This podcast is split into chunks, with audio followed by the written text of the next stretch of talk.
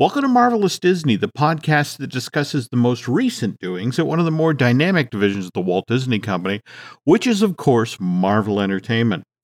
This is entertainment writer Jim Hill, and my co host, the amazing Aaron Adams, and I are recording this week's episode on Wednesday, December 15th, 2021.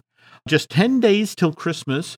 Though, Aaron, you just came across something that would be a really cool a gift, I guess, for Christmas. For me. 2000 Yeah, for well, me. I this don't is care true. when you get it for me. I'm not going to say Christmas next year. I don't want to wait that long, Jim.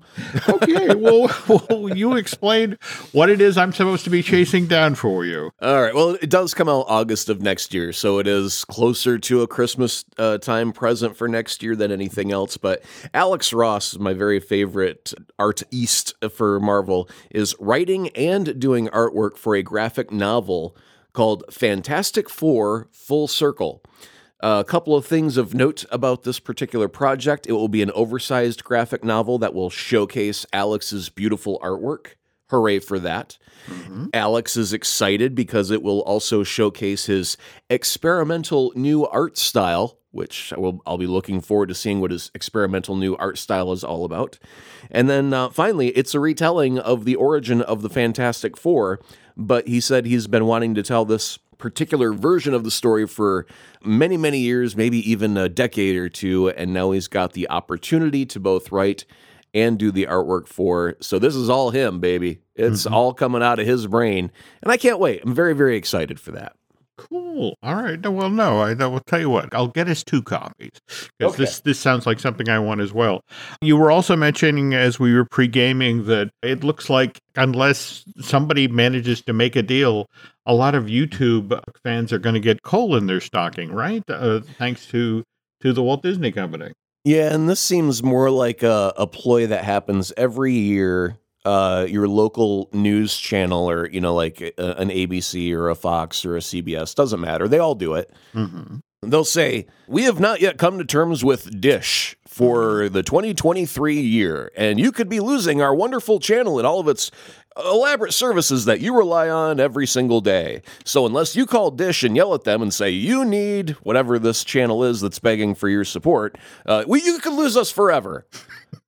And that's really just not the case. And so uh, YouTube is now the one touting the the sky is falling message. hmm And what they're about to lose is ESPN, FX, ABC. Jim, you know who the owner of these companies are, right? It rings a very vague bell. I, I I want to say a rodent is involved somehow. Absolutely. Yeah. Up to 26 channels could be taken off of the YouTube TV streaming service if they do not come to terms with Disney on negotiating a new price. Now, I'm certain Disney would like more money for their product that they're offering, and YouTube would like to pay less money to keep the product online. And by putting out this message, they're hoping, they're praying that you, the loyal consumer, will go to Disney and say, How dare you? I need to have Disney things viewable on YouTube. When really you could just go sign up for, and matter of fact, I just did uh, renew not just Disney Plus this year, but I got the triple, the trifecta, the Hulu Plus, Oh, the Disney Plus, and the ESPN Plus for the discounted rate. And uh, yes, I mean you don't have to you don't have to go to YouTube to get your Disney content. You can tap it straight from the tree, get the syrup straight from the the maple there, if you wanted to. If you wanted to. Okay. You know, I just I spend a surprising amount of time on YouTube these days. Do you have Disney Plus? And if you do, do you have it through Disney or do you have it through YouTube? Uh, actually, I have it through Disney. In fact, I think we got it through D23. They had some amazing deal where if you signed up before the launch, you got uh, like three years for this ridiculously low fee. Mm-hmm. So yeah, we. So you're covered for a couple more years before YouTube can lord that over your head. This is true. This is true. Okay. But on the other hand, when you saw, uh, and by the way, folks, want to stress this right up front. Second half of today's show, Aaron and I will be talking about Hawkeye episode five. And while neither of us have managed to actually see Spider Man No Way Home, hell, the, the Thursday evening preview screenings don't even begin till till tomorrow, and it it then officially opens in 4,325 theaters across North America. That's just kind of startling, that many theaters you know during this time when we're seeing you know the pandemic surge. I don't think there's a lot of competition for screen time right now so they could they're airing it. I saw an old lady hanging up white sheets and they're getting ready to project it onto those later uh, on today. there we go. There we go. Well all right. I'm just going to warn you folks that, that we are in fact going to be talking about this on the second half of the show. So if you don't you know and there will be some spoilers um, so if you you want to go into this Jon Watts film clean, or for that matter, if you're, behind on your episodes of Hawkeye, just tread lightly into the second half of the show today. But uh, when you, you mentioned while we were pre gaming that you've already seen the two end scenes from uh, No Way Home, did you see those on YouTube? I I will not say where I got my contraband, my illicit material, my stolen goods. That would just be wrong to give up your source. I stand corrected. I and by the time I got done playing it, there was a uh, when you go to hit replay and watch it again, there yep. was already a copyright notice. This has been taken down to copyright holder said, "Hey, that's mine. Take that off." Oh, wow. so you, I mean, you had to be quick on the ball today with that one. Okay, okay, so that was the equivalent of a, a Disney whack a mole. That exactly was what they were playing today. Yeah. A different oh. rodent that they were having problems with. There we go. There we go. All right. Well, before we head into the news segment, the news portion of Marvelous Disney is brought to you by Storybook Destination, trusted travel partner of the Jim Hill Media Podcast Network. For a worry free travel experience, please book online at StorybookDestinations.com. Okay, so Spider Man No Way Home had its Hollywood premiere on Monday, December 13th. By the way, Drew Taylor, who I do fine tuning with, has seen this film and really enjoyed it. Talked about the big emotions and the surprising turns and, and that sort of thing. And reviews are already bubbling up. Um, most of them were posted today. They're largely positive. Film currently has a 94% freshness rating over Rotten Tomatoes. Current financial projections suggest that this Paramount Pictures release will sell over its opening weekend 130 million worth of tickets in North America, an additional 160 million overseas for a projected worldwide gross over its opening weekend of 290 million dollars. Which, given that Spider Man No Way Home has a running time of 2 hours and 28 minutes, is impressive in and of itself. And I think on the last show, we talked about when the tickets went on sale that Fandango crashed, and you know that there's huge demand for this. And you and I had previously talked about how Spider-Man No Way Home had been marketed, and we talked at length at the battles that supposedly Sony's PR department and Disney's PR department was having, and how Marvel Studio was was basically trying to referee. In the end, the fact that they were able to keep so much off screen, so to speak, by cutting together a trailer that actually su- suggested that that first trailer sort of hinted that Doctor Strange might be the villain of this movie. Is that what you got out of that? Well, that's what they were hoping we'd get out of it. Oh, well. There was so much stuff they were trying to keep hidden for those folks who, who were going to go on opening weekend. So that, that seemed the safest course. You know, it's Stephen Strange. He's he's a mean guy. He's he's beaten up Peter Parker. But evidently, the, the promotional campaign paid off. The news coming out of the trades is 18 to 34 year olds, the most coveted audience segment by exhibitors because they have the most disposable income. So these are the folks who go up to the concession stand and $7 soda, please, and a $10 popcorn. They do that without even thinking. And if they like a film, pre pandemic, this was the audience that would go back time and time again. I think it's going to be interesting to see if that is in fact the case. From the sounds from the, the reviews of there's just so much, it's so densely packed with good material. I wonder if there's a lot of blink and you'll miss it type of moments that would mm-hmm.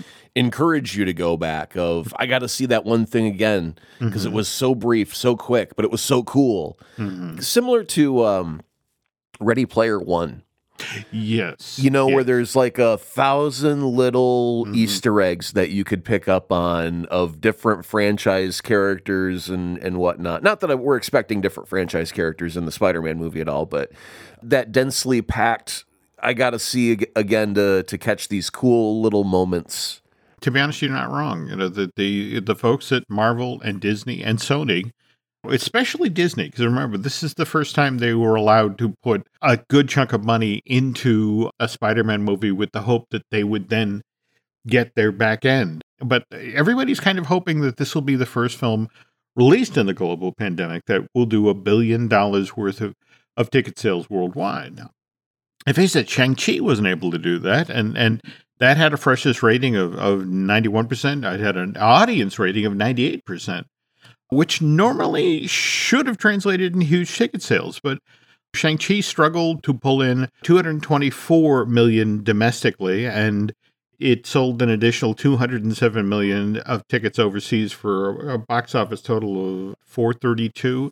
I think it missing out on the Chinese market hurt it in a significant way because it's the first Chinese superhero we've got on screen, and China says, hard pass, no thanks. Yeah, you are not wrong there. In fact, to compare and contrast, of the top five box office films this year so far, four of them are Marvel, but the one that really blew the doors off, and largely again because it go, could go into the Chinese market, was F9, the, the Fast Saga. That only did 173 million here in North America, but it managed to do 553 million overseas, and that was largely because it could get into China.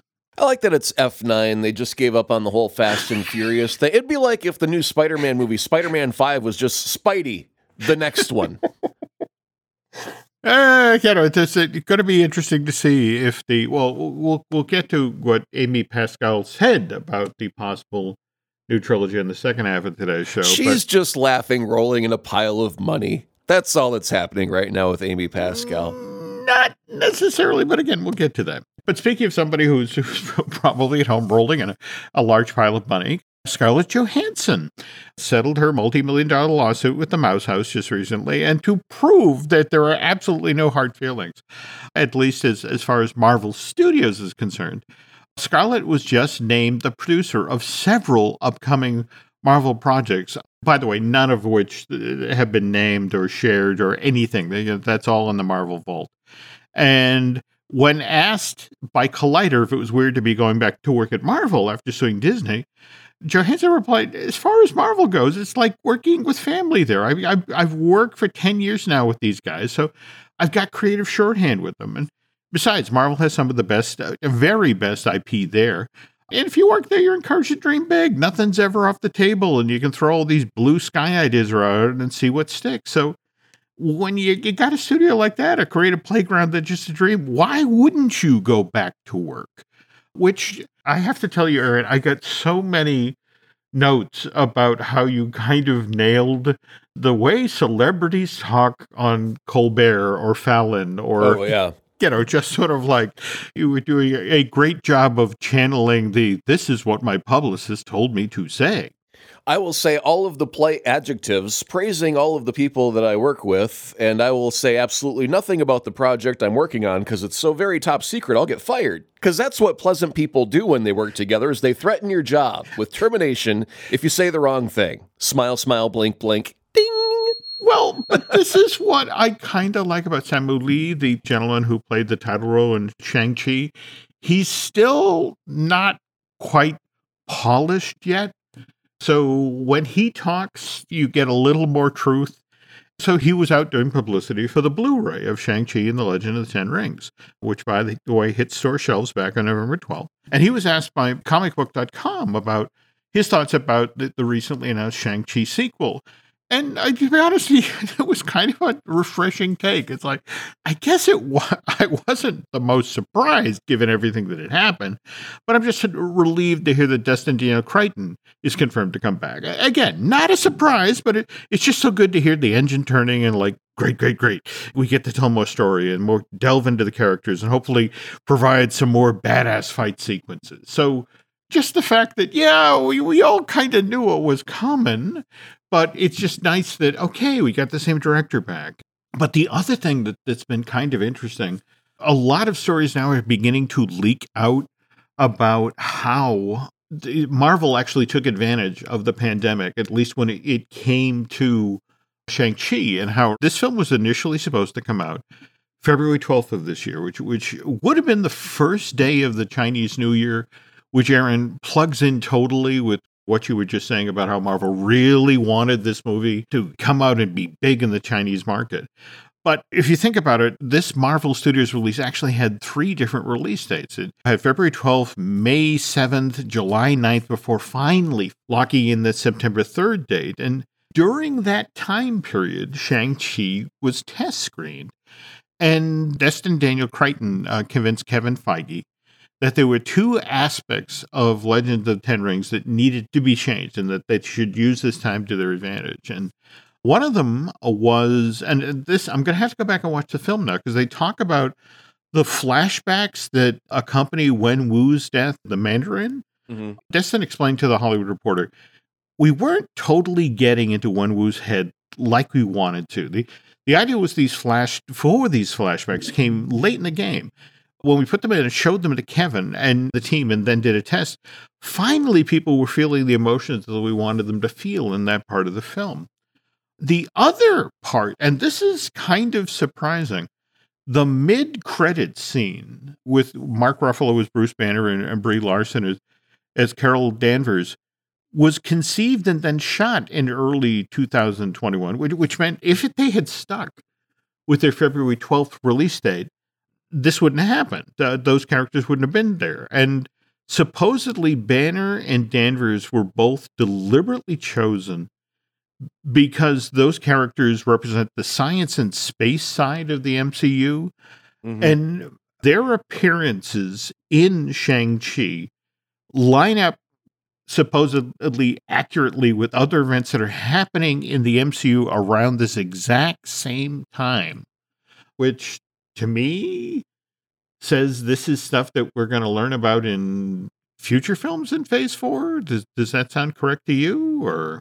If it's happening at this exact same time, I don't know. I mean, Marvel is starting to get really good with their flashback material mm-hmm. of first year and present day, and then we take you back to another moment in the MCU history. Mm-hmm. So if they handle it through a flashback, yeah, I could see that. Mm-hmm. But I don't see them doing uh, I'm I'm more thinking if they did a World War Hulk storyline somehow oh, still, because yeah. that is Banner also being you know cosmic and out in space. Although we already mm-hmm. got part of it in Thor Ragnarok where he did his thing on Sakaar, mm-hmm. but we still hadn't gotten. He was in the comics. He was banished, and mm-hmm. we've spoken about this before by the Illuminati, which was Tony Stark and Professor mm-hmm. Xavier and all the smart people of the uh, uh, Marvel universe. Namor.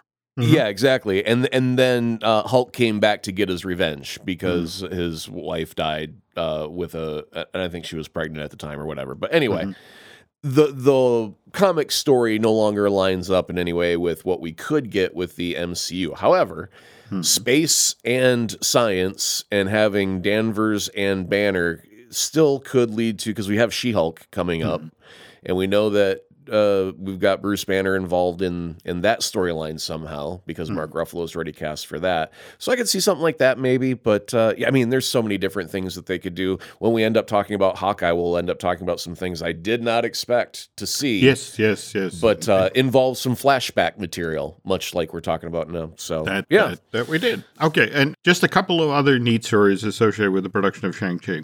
Kevin Feige, evidently, while he was at the premiere of Spider Man No Way Home got actually asked about Shang-Chi.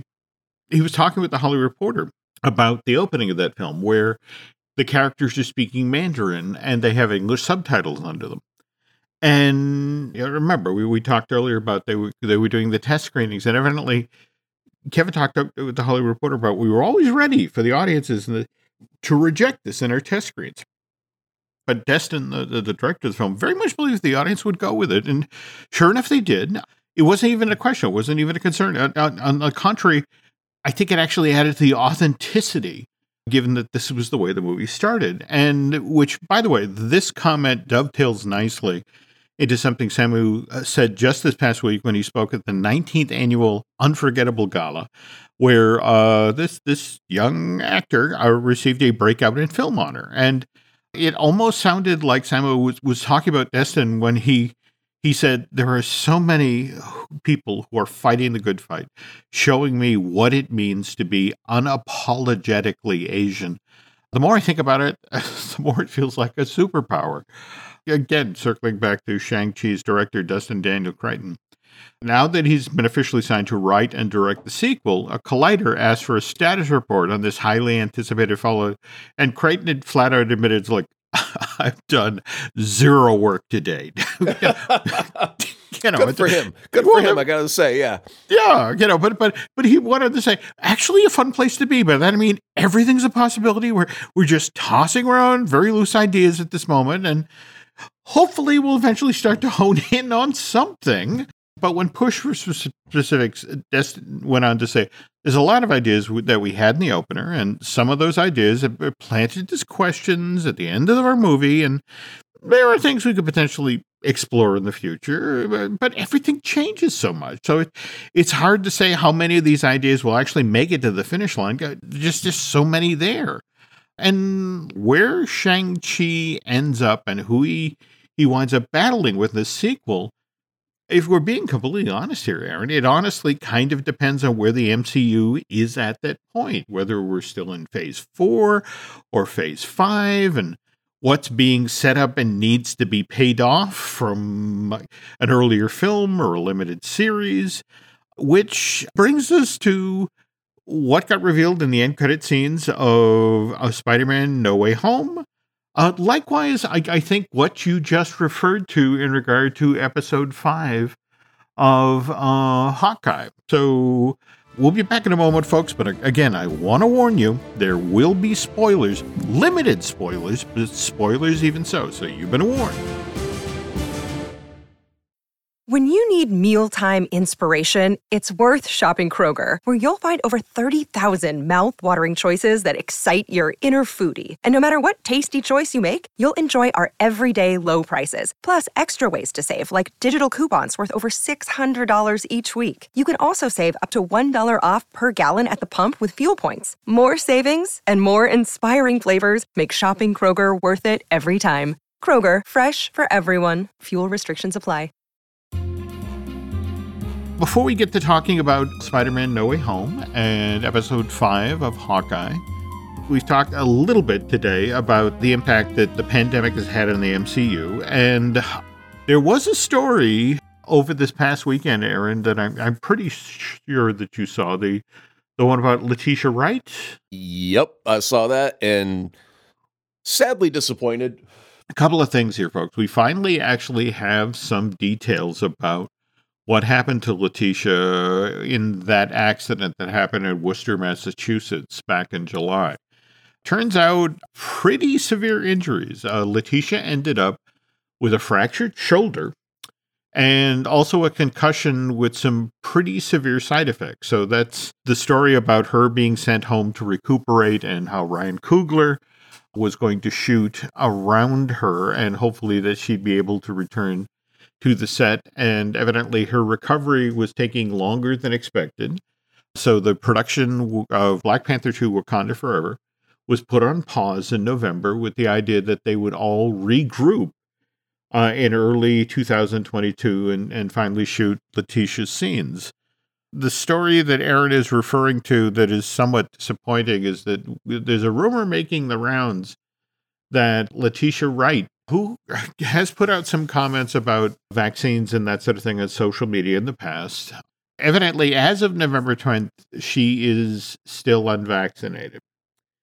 And the problem is that the Walt Disney Company has issued a mandate that if you are going on the set of either a TV show or a movie that the, the Walt Disney production or, or company is involved in, you need to be vaccinated. I'm going to borrow a, a Jim-ism and say the supreme irony, which, by mm. the mm-hmm. way, supreme irony is just regular irony with sour cream and tomatoes added to it. So oh. that, that's a that's a Taco Bell joke out there. Anyway, the supreme irony yep. of this instance is mm. if COVID broke out inside the MCU, she'd be the one, her character would be the one coming up with the vaccine to cure the world. and and here it is, she she can't take it. So now her beliefs aside, Mhm. it creates an issue. If she's out, what happens to Black Panther 2? Do you recast Shuri and reshoot everything? Hmm. I mean, and then how much would need to be redone because they've shot just about everything. Then, unfortunately, she was injured quite severely, and there's no joking matter about that. But Mhm. uh, then there's more left that they're waiting to shoot with her. So, how much would need to be redone, and how much of the other cast members are involved in those reshoots? It's not just her no. right? It could be, you know, what if it's a, a big battle scene and all of the girls are out on the battlefield? You know, that gets really expensive if you've got 500 extras. Yeah. So you've got that to think about. Like, if you're going to think about reshooting, you've got to think about what you need to reshoot and what that's going to cost you financially, because that changes the entire equation of your movie. And what about the idea of shelving it indefinitely? Is that where we're at right now, where it's just so complicated that they just say, you know what, put it on the shelf and we'll deal with it later? You ask a lot of very interesting questions there that I can't even pretend to have answers to. What I can tell you is I don't see a whole lot of wiggle room here. I don't know if you've been following the Ingo Rademacher story, a longtime actor who'd been on General Hospital uh, Yeah, at and he, he left for not getting vaccinated, right? uh, likewise, Steve Burton. I mean, do we have a healthcare worker hide in a dark alley and give them the jab without them consenting? Just uh, it's a vaccine run. I don't know what to tell you there. I mean, I was just talking with folks this weekend where, for example, there is the ESPN employee, longtime uh, ESPN employee, employee, much beloved there, you know, a very uh, valued uh, performer. But the thing is that she and her husband have been doing in vitro fertilization.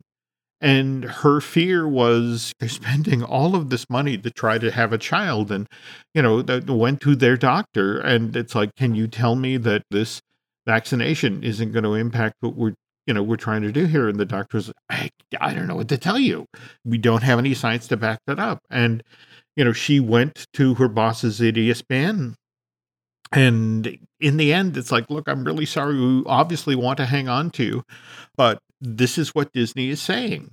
Well, I mean, when you make a blanket rule for the company, you can't have a special exception because then you have a thousand different special exceptions come up There we go. about and and I mean, it's unfortunate. I mean, it's all unfortunate. hmm And the thing is, we like Letitia as an actress, and, and I think that Black Panther is a very important character for the black community to, to Mhm. have that role model out there. And I would hate the idea for him to just disappear and go away. And, you know, at first, the idea of recasting T'Challa seemed just blasphemous. hmm But the reality of, you know, time healing all wounds as a cliched phrase that gets overused, but, you know, time has passed and the sting will not be as sharp to see a new face put in that role. But I would hate for the idea of the character to just entirely disappear. And then to to not have the sister, you know, she was a very important part of of that mm-hmm. family dynamic. Oh, and so if, if you've Yeah. got to recast them, just if you got to recast one, just recast them both. Mhm. And mm-hmm. you know what? The next time they show up, which could be two or three years down the road, mm-hmm. maybe Peter Parker will go, T'Challa, is that you? Gosh, I almost didn't recognize you. It's been so long. And just leave it at that. It's so funny you talk about recasting because think about it. In fact, I think HBO Max, it- it's it, it may be this weekend. They actually do the they, there's a special, but the 20th anniversary of the Harry Potter film franchise. Mhm. And you think about how Richard Harris as Dumbledore just did such a wonderful job for the first two films of, of that series. And then, of course, we lost him uh, tragically. And and Michael Gambon had the somewhat uh, difficult job of stepping in and filling that role. And that film series didn't even break stride. I mean, it was Sure. a very different take on on Dumbledore, but it still worked. And that film series to this day, I mean, you know, we're 25 films into the MCU at this point, but those eight Harry Potter films, I think, you know, work beautifully as a series. And the fact that so many of those actors stayed with the film series all the way through. So, Yeah.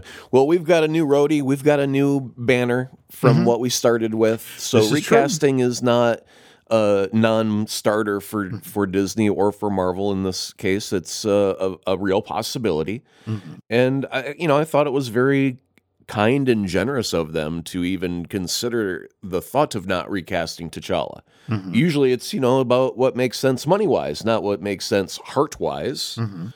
So uh, the fact that they were that considerate of Mhm. everyone loved Chadwick, let's not touch that. Was nice, but like I said, time heals all wounds. Time is is moving on. The idea of recasting doesn't seem quite as blasphemous right now.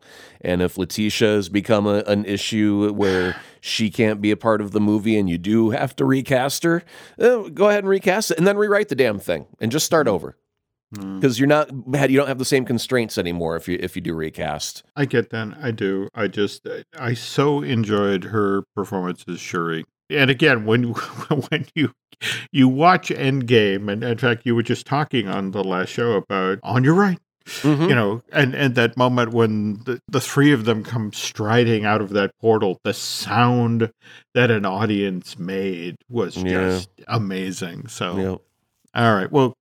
Speaking of people making happy noises, I have to say today, when I was watching episode five of Hawkeye, this show just keeps getting better and better.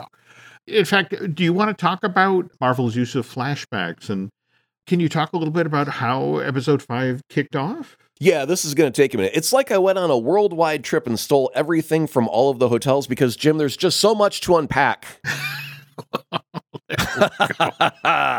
Okay. Starting off Mhm. with, I love the first moments Mhm. when we were connected to the Black Widow storyline of freeing the widows. Mm-hmm. Didn't expect that for the opening scene of the Hawkeye show.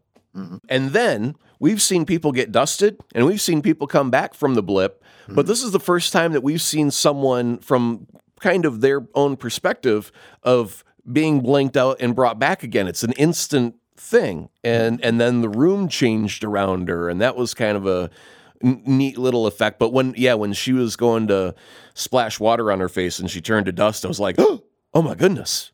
And then she came right back, and I was like, "Huh, huh, double, oh my goodness.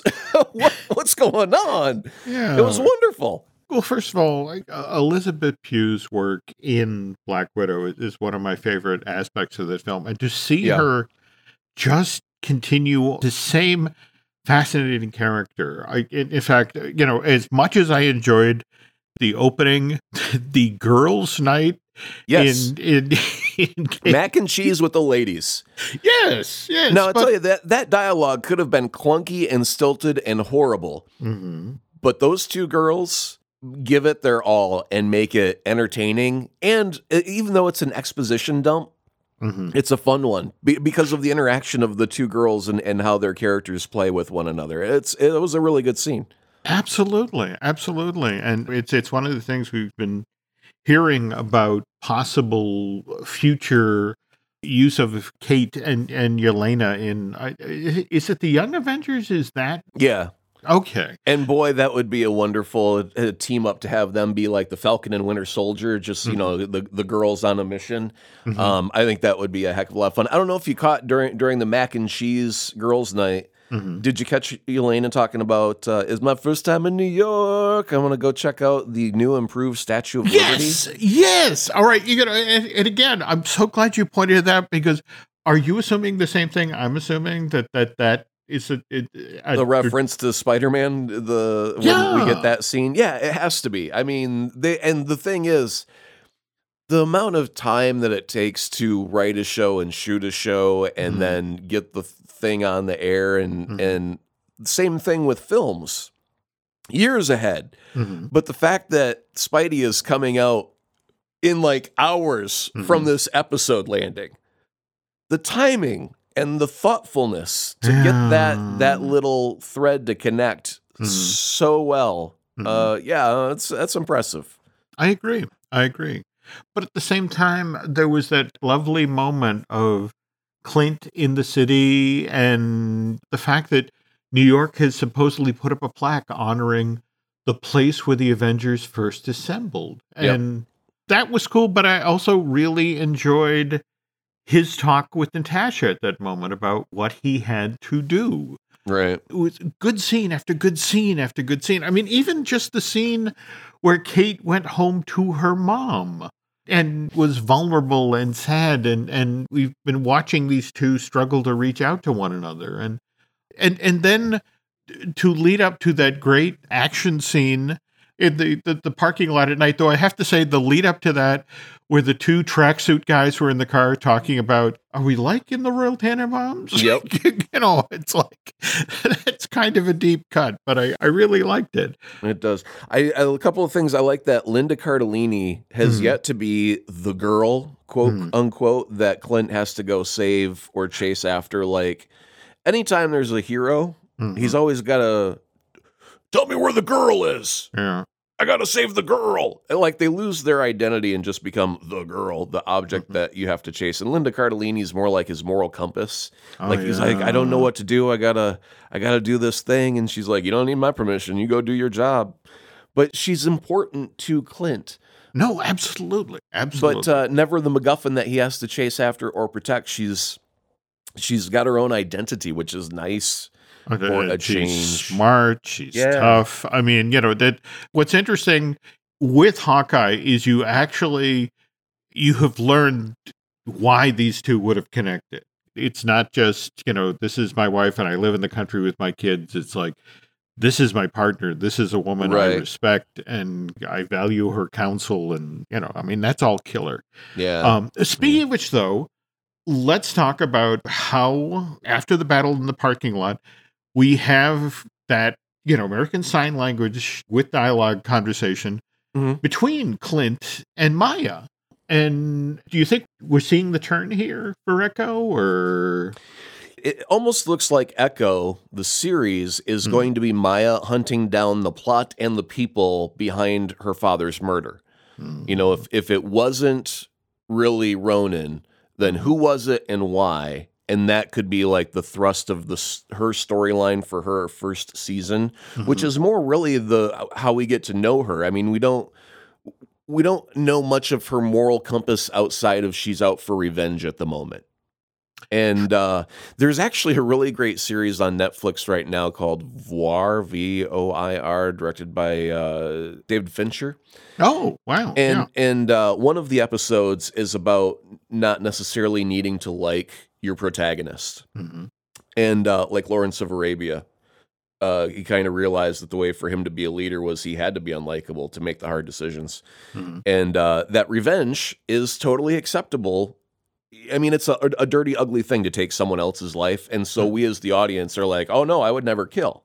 Mhm. But, but revenge, if someone murdered your wife, oh, you would feel that rage and that desire to exact your revenge on that person. So, in the fantasy of film, Mhm. this is an acceptable storyline to create the hero's motive to go commit murder, which is otherwise unacceptable and would negate their hero ness. If they just went out and murdered, well, you're a bad guy.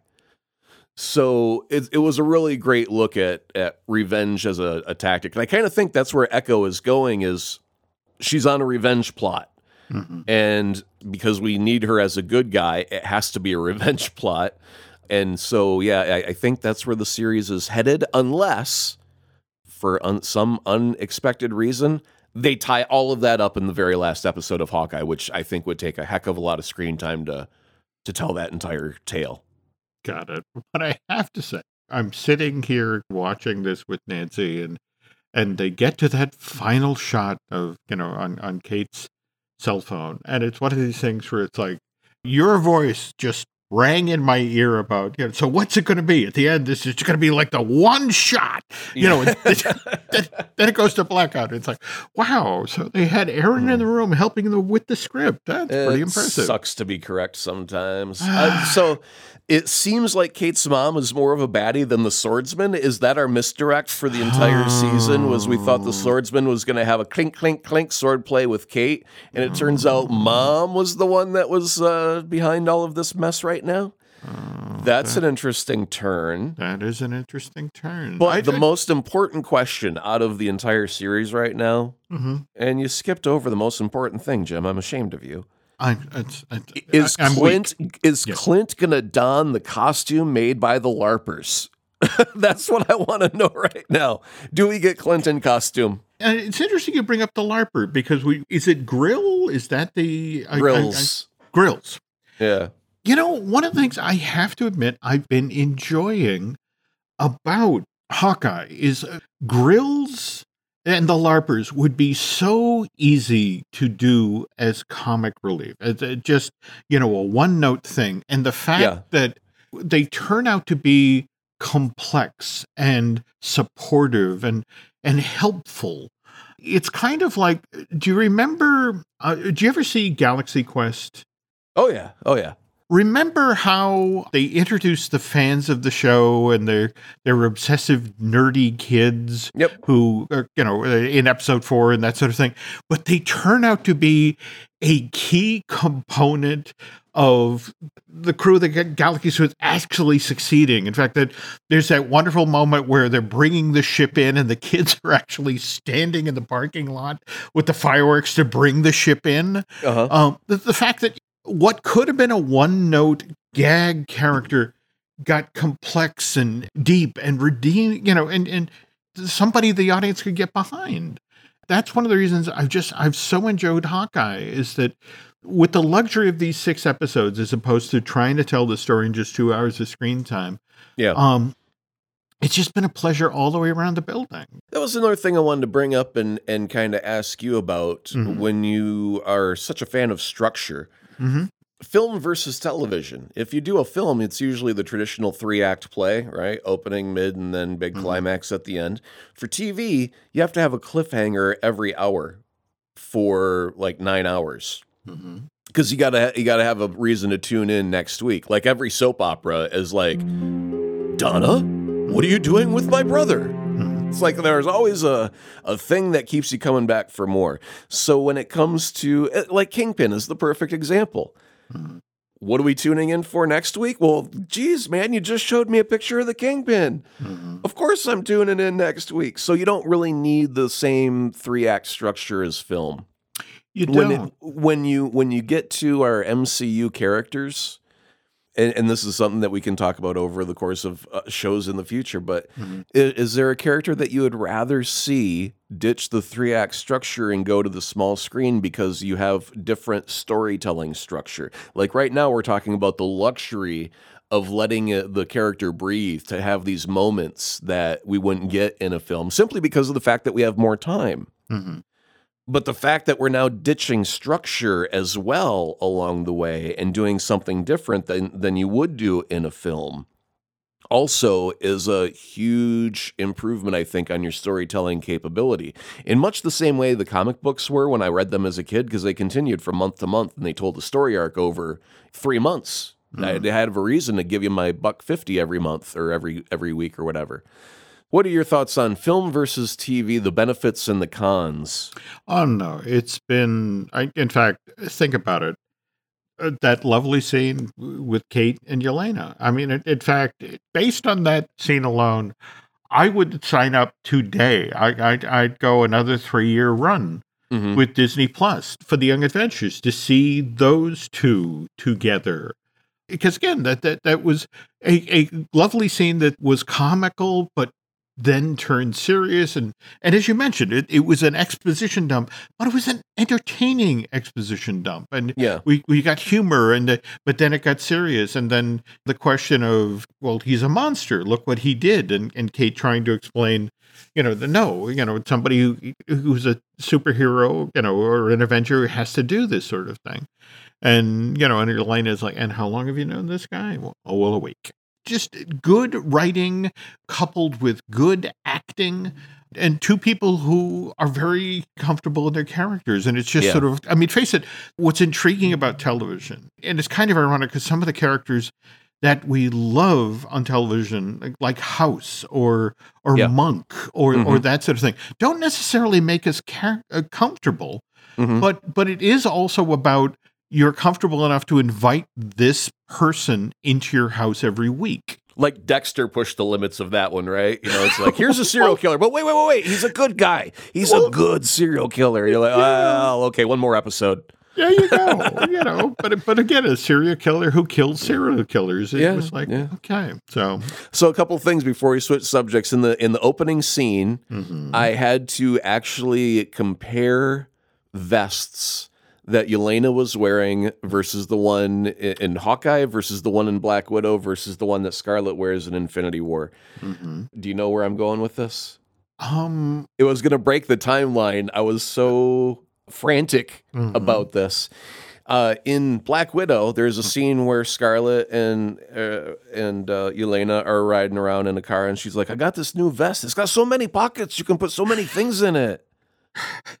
You remember that scene? yes, yes, I remember that. Like, oh, I knew you'd like my vest. This is so cool. It's kick ass. Anyway, she ends up giving that vest to Scarlett, and Scarlett ends up wearing the vest in Infinity War. And so they they reverse they retcon that one. The vest that that Scarlett War and Infinity War, they gave to Yelena, so she was the originator of the vest. So that way, when you go back and watch Infinity War, you go, "Oh wow, look at that! It's a sisterly love thing. Who knew?" Mhm. Well, anyway, in the in the beginning of Hawkeye, she's wearing a vest, Hmm. a black vest, and then she gets dusted away, and then she comes back, which means that Scarlett had to have come and gone by that point and is is now dead. And if that were the case, she's not she wearing the the right vest. And so I had to do a vest comparison, a forensic analysis of the vest, and we've come back with. Uh, it's a different vest, Jim. It's no big deal. Every Okay, everyone can I, I- settle down. I was about to say the and, and the irony that you do this on the day that what they dumped fifteen hundred documents for the JFK assassination. You know that, that's like, Right, yeah. You know, think about you know the conspiracy theorist folks who were you know miles deep in that stuff, and and you're doing vest comparison. But Yeah, but no, I, I do the important work, Jim. I do the important work only. There we go. There we go. Okay. Well, now to pivot to the film that I again want to stress neither of us have seen at this point Spider-Man No Way Home and largely positive reviews. In fact, a number of people have talked about they were surprised about how emotional it was. That this is a film that basically tries to do the impossible. It, it brings all three variations of the Spider-Man film franchise together and tries to bring them together in a, a satisfying way and, and supposedly largely succeeds. You know, the w- only complaint I've really seen out there about this one, Aaron, is that people like, you know, the effect look, Spider Man Into the Spider Verse already did the multiverse thing in a, in a Sure. visually stunning way. And in fact, I think you were pointing out on our last show with the now two sequels that are coming our way. We've got the Across the Spider Verse Part One, and how they can, if if what the filmmakers are saying are true, it's every one of the multiverse will have a distinctly different visual style. Sony just found a money printing machine, and they're gonna they just hit the on button and they've walked away, Mhm. and it's just gonna keep spitting it out, spitting it out year after year, and that's fine as long as it stays good. Fine. Well, and now speaking of which, though, that Sony and its money making machine, the, the two end credit scenes here tie directly in. One with Venom. In fact, it, it kind of picks up where Venom Let There Be Carnage's end credit scene uh, picked up. Then we, of course, get what you and I both think really is the, the first trailer for Multiverse of Madness, right? I mean, it's cut like a trailer, but and that's fine if they add more to it or give us another alternate version later on. That's fine as well. But Mhm. usually, you know, like in the case of Venom, it was a scene, a singular scene where he was at a bar Mhm. trying to figure out about this world of superheroes that he's now inhabiting. Mhm. And the Doctor Strange thing was like 20 scenes cut together really fast, which is a heck of a lot more like a trailer than a scene. So yeah, I would I would definitely call the Doctor Strange Multiverse of Madness trailer as the second end credit clip that we'll get at the end of Spider-Man. you have seen this i have not Mhm. i have read descriptions of it but this appears to be the first mcu film that that now ties directly in with a limited series. In, in fact you know we, we've got doctor strange talking with wanda and she supposedly tries to explain what went on in westview new jersey and strange doesn't care. He just wants to know what she knows about the multiverse.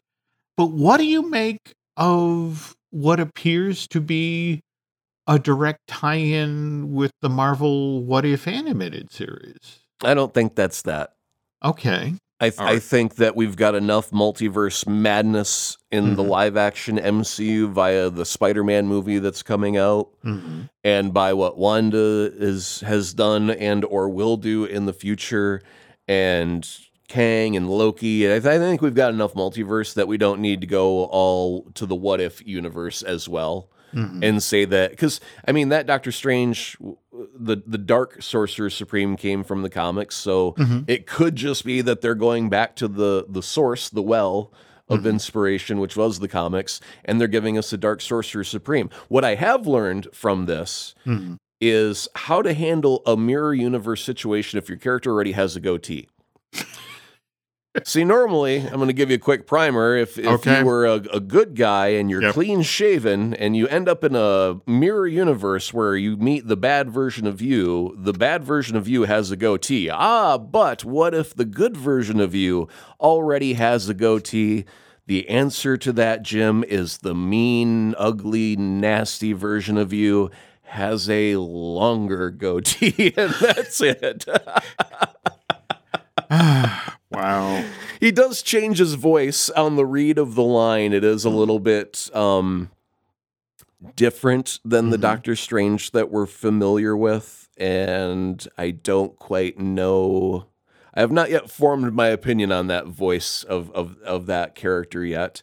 Okay. But uh, we still have time, and and who knows? It may end up getting changed. It, it may be a sh- just a shot in the thing. But the oh, so we had uh, was it Baron Mordo, who was the one of the main characters of the first Doctor Strange, and at the end credit scene of that movie. They did a setup like he was going to end up being the bad guy for the sequel, and That's I true. I am true. happy that they do bring him back. Mhm. And it's about the fact that during the Spider Man movie, Mhm. Doctor Strange casts the spell and all this chaos was unleashed as a result. And so in this trailer, they say that he must pay for his insolence or whatever for, for casting this spell in the first place. And then you get Baron Mordo, who says, The biggest threat to our universe is you, Doctor Strange. And that's then when we get the glimpse of the Dark Sorcerer Supreme. And he says his line about things happened. And then we get our regular good guy version of Doctor Strange, who has this very puzzled look on his face, like, oh, what did I just do? Okay. All right. I have to now go whack a mole. I got to find this thing. I'm not going to get to see this movie till probably Tuesday of next week. I mean, tickets are sold out. Uh, You know, Nancy and I will, you know, not be able to get to a matinee till till then. But I mean, and and and, let's be honest, we did know some of this was coming because the the giant tentacle monster thing. We had that Lego set that came Mhm. out you know, or the image of the Doctor Strange Lego set that came out. So we kind of knew this was coming.